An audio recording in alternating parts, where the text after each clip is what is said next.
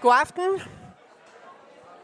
Hvis du har øh, været her i løbet af efteråret her, så vil du vide, at vi her i kirken har tre super spændende fokuspunkter, kan man kalde det.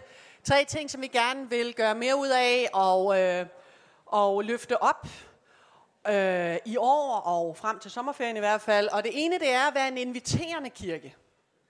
Det andet, det er, ja, og I kan se, at vi har ovenikøbet øh, lavet små ikoner.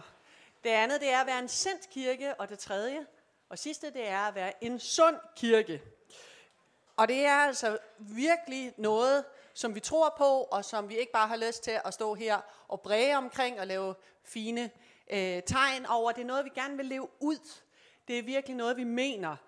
Vi vil rigtig gerne være i praksis en kirke, der indbyder hvem som helst til at være med. Er I med? Lyder det godt? Og vi vil gerne være en sund kirke. En kirke, der har sunde relationer. En kirke, der har en sund teologi. Og vi vil gerne være en sendt kirke. Et fællesskab, der ikke holder de gode ting for os selv, men øh, går ud og deler Guds kærlighed, som vi har fået lov til at opleve øh, videre til andre mennesker. Og det er derfor, at vi gør så meget ud af øh, julen for eksempel, at vi sætter alt ind på uddeling af julegaver på bordeller. Vi deler julegaver ud til øh, trængte familier, som øh, Simon her fortalte om. Vi holder family time ude på Kongelunden, hvor der er brug for nogen, der har lyst til at lave en glad dag. Den tredje kan jeg bare lige fortælle en indskudt bemærkning. Der mangler vi stadigvæk frivillige. Vi har øh, julegaver, der batter, kort, øh, sådan nogle gavekort, du kan købe, og som hjælper øh, børn i øh, Nepal, som har det rigtig vanskeligt og bor på gaden. Vi sælger idensmykker og meget mere. Vi tror simpelthen på, at Gud øh, har sendt os til at formidle, som det står i Mercy Outreach visionserklæring, håb i håbløshed. Håb i håbløshed. Og øh, det er fordi, at vi tænker, hvordan skulle vi dog kunne blive inde og passer os selv, når vi ved, at der er mennesker derude, for hvem alt håb er ude. Hvordan skulle vi dog kunne det?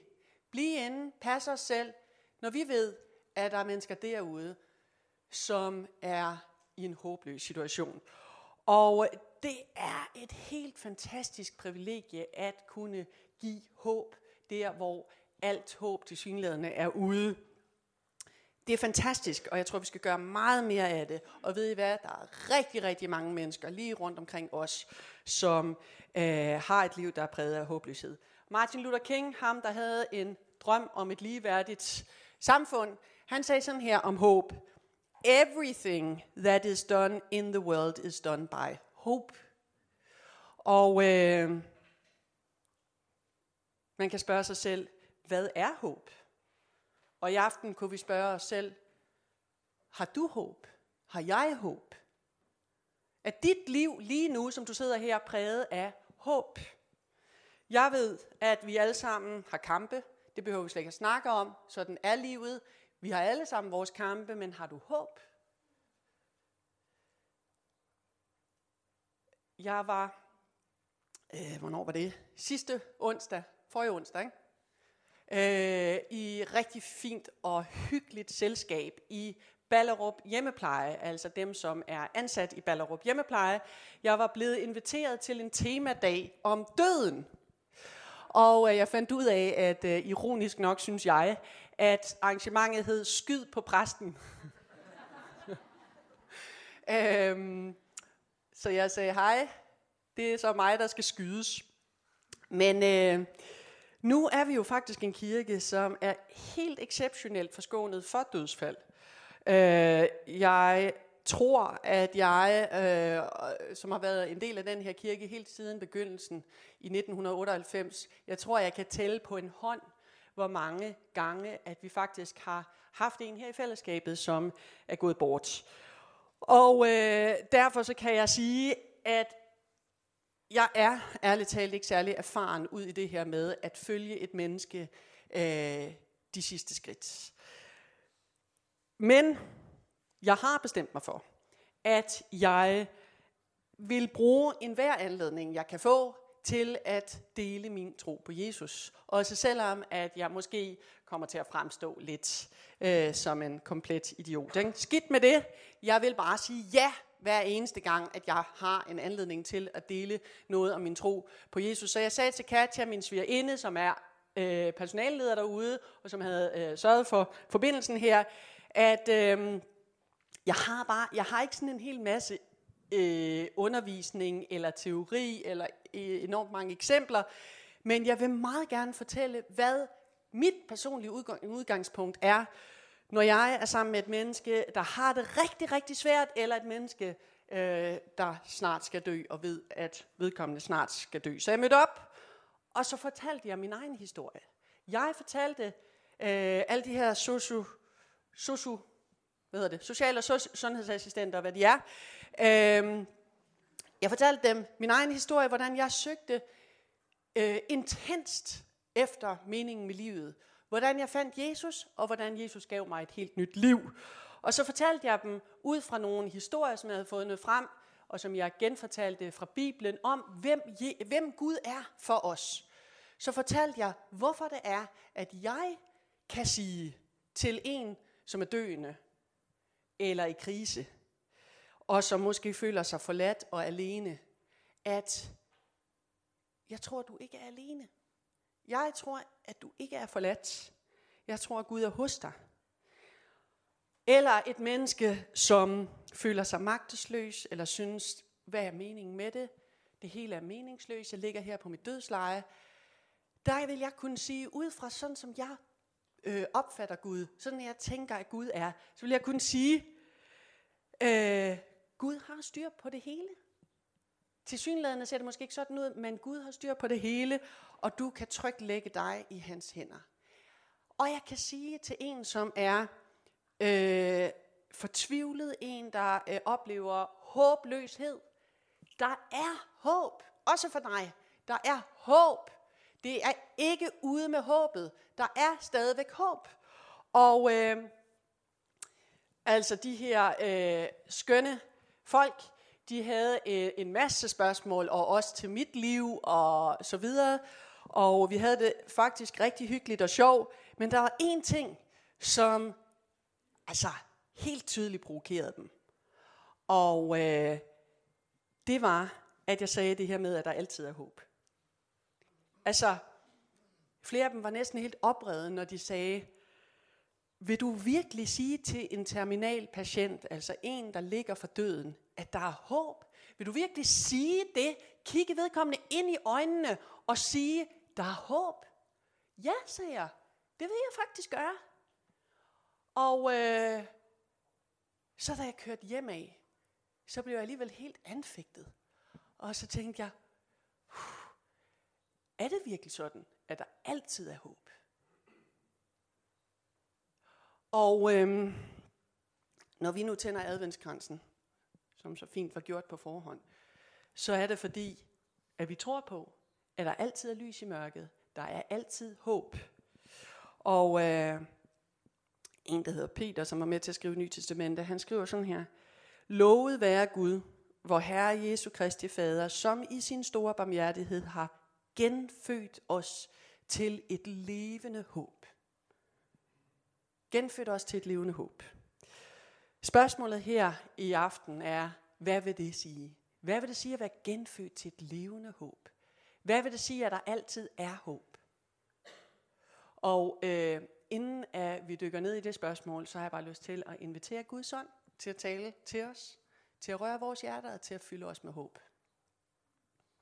Vi har brug for håb i rimelige mængder, og det tror jeg faktisk på, at Gud har til os.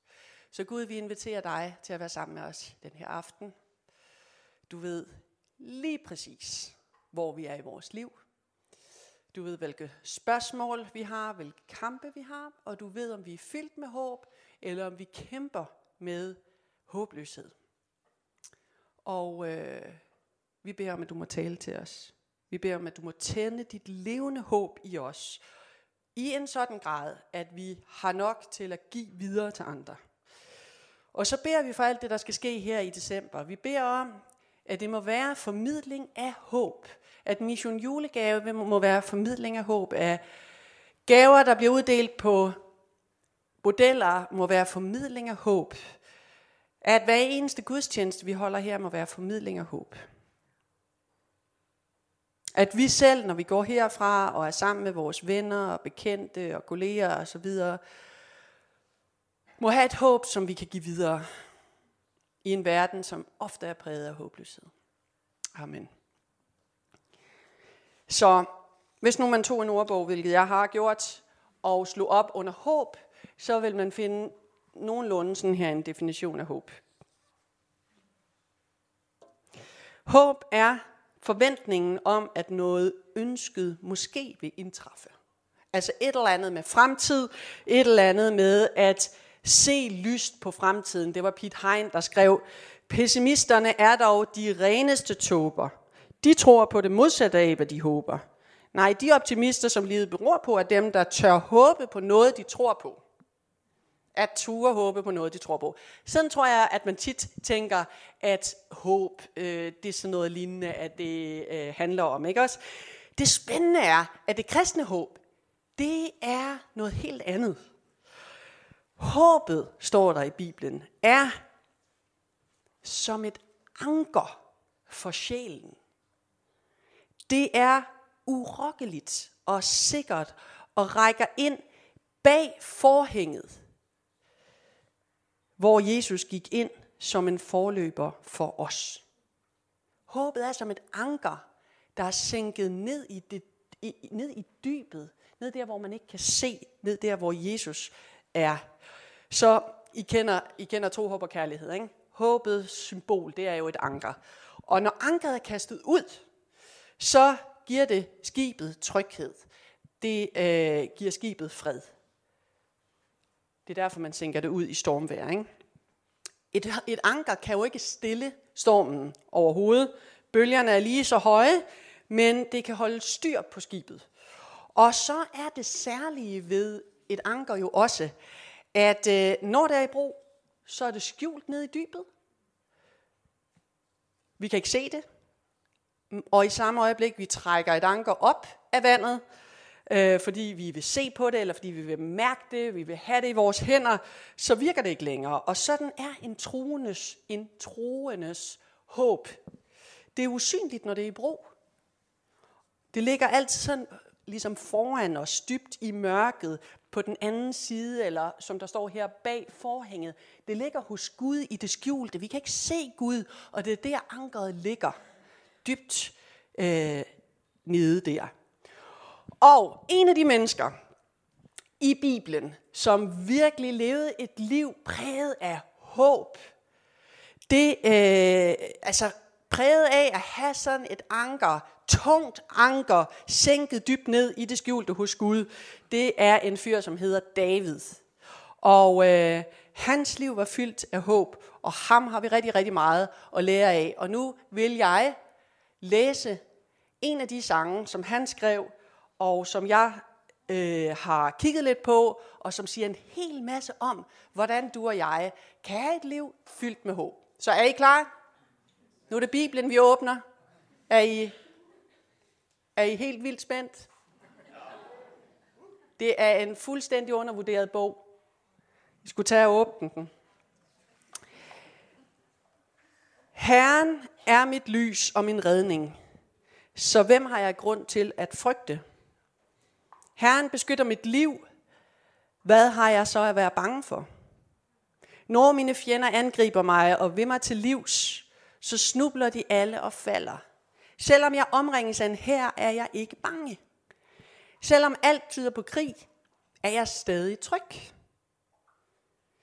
Jeg har bedt Herren om én ting, og det er mit højeste ønske. At få lov at leve i hans nærhed livet igennem. At se hans herlighed og søge svar i hans helligdom. Herren beskytter mig i sin hytte, når der er fare på færre. Han skjuler mig i sit telt, sætter mig højt op på en klippe. Der kan jeg være i fred, for fjenden kan ikke nå mig. Der vil jeg bringe ofre til Herren og lovprise ham af hele mit hjerte. Og øh, der er jo ikke rigtig nogen tvivl her. David, han står i en kamp.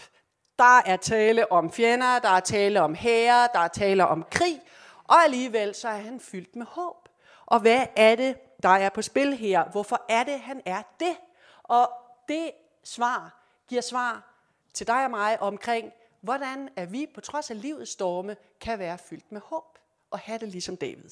Og jeg har fundet frem til tre ting, som i hvert fald for mig virkelig var opmuntrende og svar på mit spørgsmål, når jeg sad der på vej hjem fra Ballerup hjemmepleje og tænkte, er der virkelig håb altid? Og for det første, så er David fyldt med håb, fordi han vælger at have en personlig tillid til Gud. Prøv at se her. Ja. Klik. Nej. Nå, undskyld. Jeg har et billede af David. Der var han. Ikke også? Og så har jeg et til. Der. Der har han lige nuppet en fyr, der hed Goliat. Han var ikke bange af sig. Han var fyldt med håb. Og der står han med, med, med, med, med, med Goliaths hoved, bloddrøbende hoved. Nå, men øh, han havde en personlig tillid til Gud. Og se her, eller hør her, læs her. Herren er mit lys. Herren er min redning. Hvem har jeg grund til at frygte? Herren beskytter mit liv. Og det er jo værd at bemærke, at Gud er Davids lys, som befrier ham fra mørket. Gud er Davids redning, så han ikke går fortabt. Gud er Davids beskytter, eller man kan også oversætte det med styrke, som redder ham fra nederlag. Sådan ser David på Gud. Sådan opfatter han Gud, og de her tre karakteristika, guddommelige karakteristika, giver simpelthen David håb midt i kampen. Så meget, at han kan sige, selvom jeg omringes af en her, er jeg ikke bange. Selvom alt tyder på krig, er jeg stadig tryg. Wow! Og spørgsmålet til alle os, som har brug for mere håb i vores liv, det er jo, hvem er Gud for dig? Er Gud dit lys? Er Gud din redning? Er Gud din beskytter? Er Gud din styrke? Ser du sådan på Gud? Gud kan godt blive sådan en eller anden diffus ting, ikke? Men for David, der var det her øh, en måde øh, for ham øh, at beskrive Gud på. Helt konkret.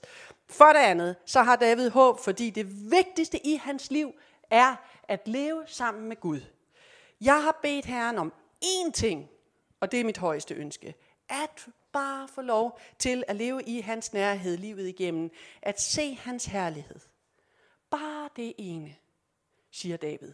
Det er første prioriteringen i mit liv. At finde ind i livet sammen med Gud. Hvis jeg bare kunne det, siger David. Ikke? Og ved I hvad, der er så mange ting, der er så vigtige for os. Er det ikke rigtigt? Der er så mange ting. Hvad kunne det være? At klare sig godt. At have et godt omdømme. Det kan være for dig, så er det rigtig, rigtig vigtigt at føle sikkerhed, at føle tryghed. Øh, jeg var jo her sidste vinter og sidste forår på barselsårlov. Og det øh, kan du tænke, det er jo meget normalt, når man får en baby. Men for mig var det virkelig en stor ting. Og øh, øh, jeg tror, at, øh, eller jeg ved, nu, nu er det syndsbekendelse her, ikke? Jeg havde gået, har jeg bare opdaget, og tænkt lidt om mig selv, øh, at jeg var sådan lidt uundværlig her i kirken. Pinligt. Og øh, det kan være, at jeg ikke er den eneste, der kan have sådan en tanke om sig selv. Den er både sur og sød på en gang, ikke? Og øh, så var det, at jeg følte, når jeg fik øh, min datter der, det tredje barn, jeg får, øh, at den her gang, så skulle jeg simpelthen helt holde pause. Jeg følte faktisk, at Gud ledte mig til det, som i Bibelen kalder, kaldes for en sabbat eller en retræte. Så øh, jeg holdt helt pause efter 13 år som præst. Og øh, der skete en hel masse rigtig godt og sundt for mig. Det er. Men noget af det, som jeg fandt ud af, det er, at jeg er ikke uundværlig. Det er ikke et selvbillede, der kan bruges til noget. Det er indbilsk, kan man næsten sige, eller kan man sige. Det dejlige og gode og sunde og befriende for mig var så at finde ud af, at jeg er uundværlig for Gud. Gud kan ikke undvære mig. Og at øh, Gud, eller det at leve i Guds nærhed, er uundværligt for mig. Og når man finder ud af det, så er der noget, der falder på plads. Ved du, at du er uundværlig for Gud? Det var derfor, han sendte sin søn for at dø for os. Det skal vi fejre senere, jeg kommer tilbage til det. Du er uundværlig for Gud. Hold jer nær til mig. Hold jer nær til Gud. Så holder han sig nær til jer, bliver der lovet.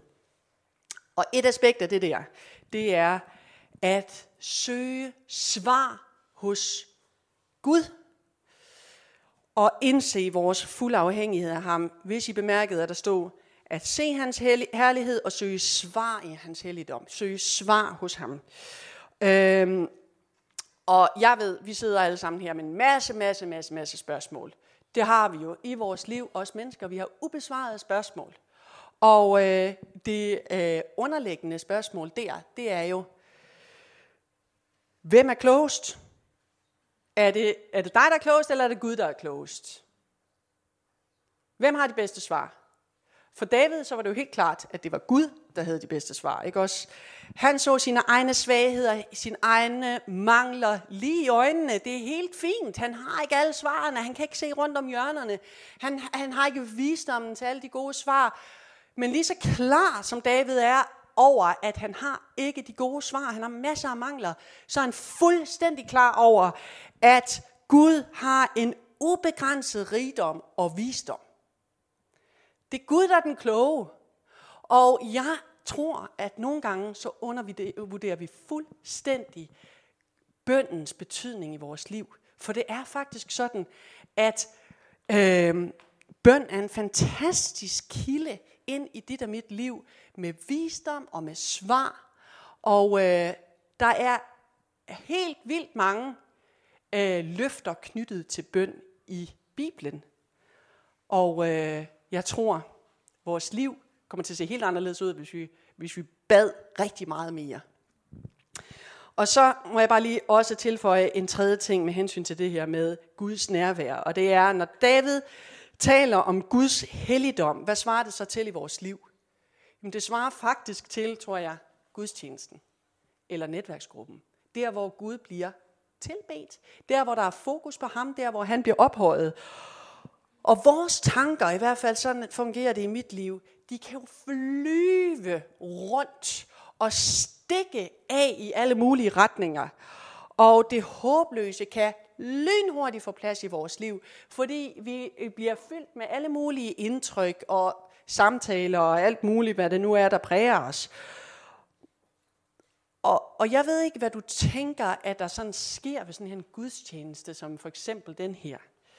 Men er det ikke blandt andet, at vi bliver mindet om, at Gud er helt, helt anderledes end os. Gud er helt anderledes end alt andet i vores liv. Alt andet i vores verden. At hos Gud er der håb. Det kan være, du tænker sådan her. Sådan, jeg møder tit folk, der tænker sådan her. Øh, omkring det med at gå til gudstjeneste. Jeg har snart hørt det hele. Ikke? Jeg har gået til gudstjeneste siden jeg var barn. Jeg har hørt det hele. Hvorfor skulle jeg blive ved? Men det, der foregår i Guds helligdom, det er jo ikke undervisning. Hvis, hvis man får noget mere viden, så er det bonus. Men det er overhovedet ikke det egentlige. Det her, det er ikke nogen kursusaften på nogen som helst måde, vel? En gudstjeneste er i virkelighed åndelig ting. Det er en åndelig handling. Det er et sted, hvor Guds ånd virker. Der er noget helt særligt ved det. Og øh, det, der sker, det er altså, det er ikke sådan primært en intellektuel, øh, øh, øh, øh altså noget med, at vi skal forstå noget mere. Det, der sker, det er jo, at vi bliver mødt af det, der giver os håb. Af Guds ånd, af Guds sandhed, af alt det, der har med Guds rige at gøre, eller der hører til Guds rige. Det er det, der sker, når vi mødes på den her måde. Det er en åndelig ting, der sker, når vi tilbeder, som vi lige har gjort. Det er en åndelig ting, der sker, når vi om lidt skal have nadver. Det er en åndelig ting, der sker lige nu, når vi sætter fokus på Gud og lytter til, hvad han har skrevet til os i Bibelen. Og øh, Ej, jeg har bare lige lyst til at høre, hvor mange her har, for, har prøvet at gå fra en gudstjeneste med fornyet håb? Det er dejligt at se. High five.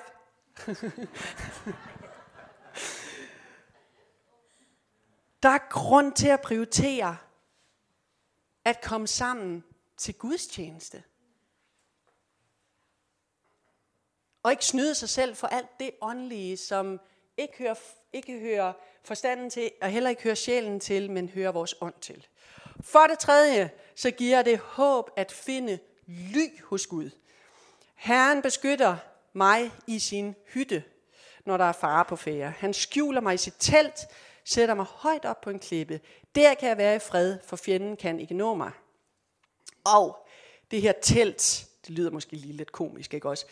Eller tabernakel, det refererer til det, som i det gamle testamente blev kaldt for det allerhelligste. Det er et sted, hvor øhm, ypperste præsten en gang om året med et offer lam gik ind. Det er det sted, hvor at Guds ånd var. Det er der, hvor Guds herlighed var. Og øh, i det allerhelligste, det allerhelligste sted, der hvor Guds nærvær er, der tog Gud David ind midt under kampene i hans liv. Det var der, hvor at David var stille for Gud. Der intimt sammen med Gud i det allerhelligste. Og sådan et sted, hvor du kan være helt alene med Gud i hans nærvær, og hvor der er stille for stormene i vores liv, findes for dig og mig. Det er et sted, hvor du kan flygte hen og finde ly, når der er kamp i dit liv. Fordi med Jesus, som er Gud selv og Guds søn, øh, Guds udtrykte billede, så har Gud givet os en gave. Og det er, at du, hvis du har sagt ja til ham, og gerne vil tilhøre ham, så hører du hjemme hos ham, både før og efter døden. Der står øh, i noget, der hedder Kolossenserbrevet i det nye testamente, jeres liv er skjult med Kristus i Gud. Skjult med Kristus i Gud. Så Jesus døde for dig, og da det skete, så fik du arveret til Guds rige. Og det betyder, at du kom ind i det, som nogle teologer kalder for meget, meget fint. Er I klar til et avanceret ord? Kristusboblen. Jeg tror, jeg har snakket om det før. Men det er et tilflugtssted, hvor der er fred, hvor Guds nærvær er midt i stormen. Har du prøvet at være der? Hvis der er storm i dit liv, har du så prøvet at komme derind, hvor David var, og hvor der er banet vej, så du også kan komme derind og være der sammen med Gud og finde nyt håb sammen med ham. Jeg, jeg snakkede med en, en øh, kvinde sidste weekend, øh, som havde en udfordring i sit liv, og det var, at hun var udsat for det skrækkelige, som man kalder for mobning på arbejdspladsen. Og øh, det gik hende forfærdeligt meget på. Og øh, hun fortalte, hvor ondt det gjorde, når chefen ligesom satte spørgsmålstegn ved hendes integritet, og ligesom fik hende sådan lidt ud af den, føle sig usikker, føle sig værdiløs. Og det hun sagde, som jeg bemærkede, øh, jeg bare lige øh, bed, mærke i, det var, jeg er bange for, hvad det gør inden i mig, sagde hun. Jeg er bange for, hvad det gør inden i mig, om det knækker noget inden i mig. Det kan jeg så godt følge. Men så snakkede vi om Kristusboblen, ikke også? Og hvem hun er i Guds øjne. Og det, der, det der med at være skjult i Kristus. Og øh, pludselig, så blegnede alle de der lede beskyldninger jo. Alt, hvad der nu kunne siges om hende, eller blev tisket og visket i krone, det mistede ligesom sin kraft eller sin magt over hende. Og øh, det gjorde det jo, fordi når vi findes i Guds telt, i Guds hytte, højt op på klippen, så er vi beskyttet mod angreb. Hvem kan ramme dig i hjertet, når du bare er hos ham? Har du tænkt på det?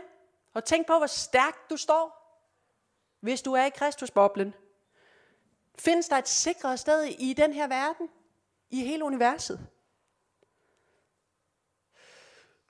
Vi sang lige før jo, ikke? Det er sådan en sang, som jeg fandt ud af, det er sådan lidt en mix mellem en Davids-salme og så noget fra Isaiah, og sådan noget her.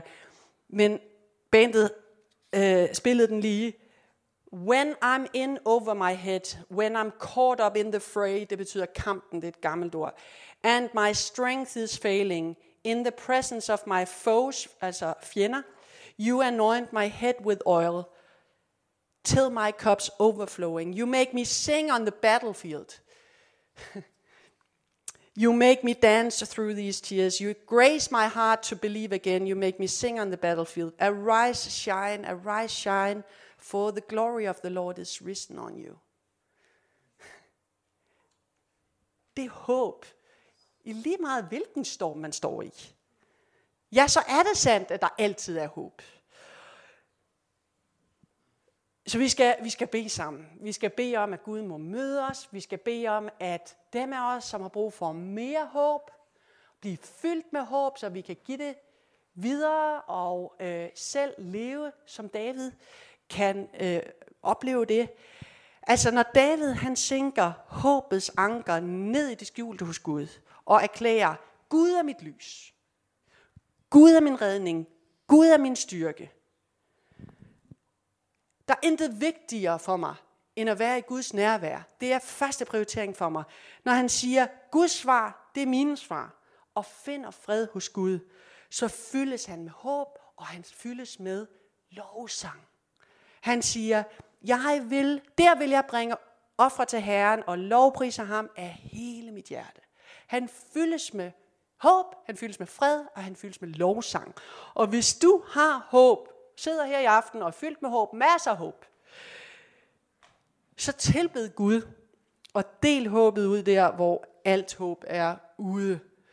I Hebræerbrevet, som jeg allerede har læst fra, der står der, lad os på grund af, hvad Jesus har gjort, altid bringe lovprisningsoffre til Gud. Lad os prise og takke Gud med vores ord, men forsøm heller ikke at gøre godt og at dele med andre, for sådanne ofre glæder Gud. Giv den gas, hvis du er fyldt med håb. Hvis du sidder her og tænker, jeg er ikke fyldt med håb.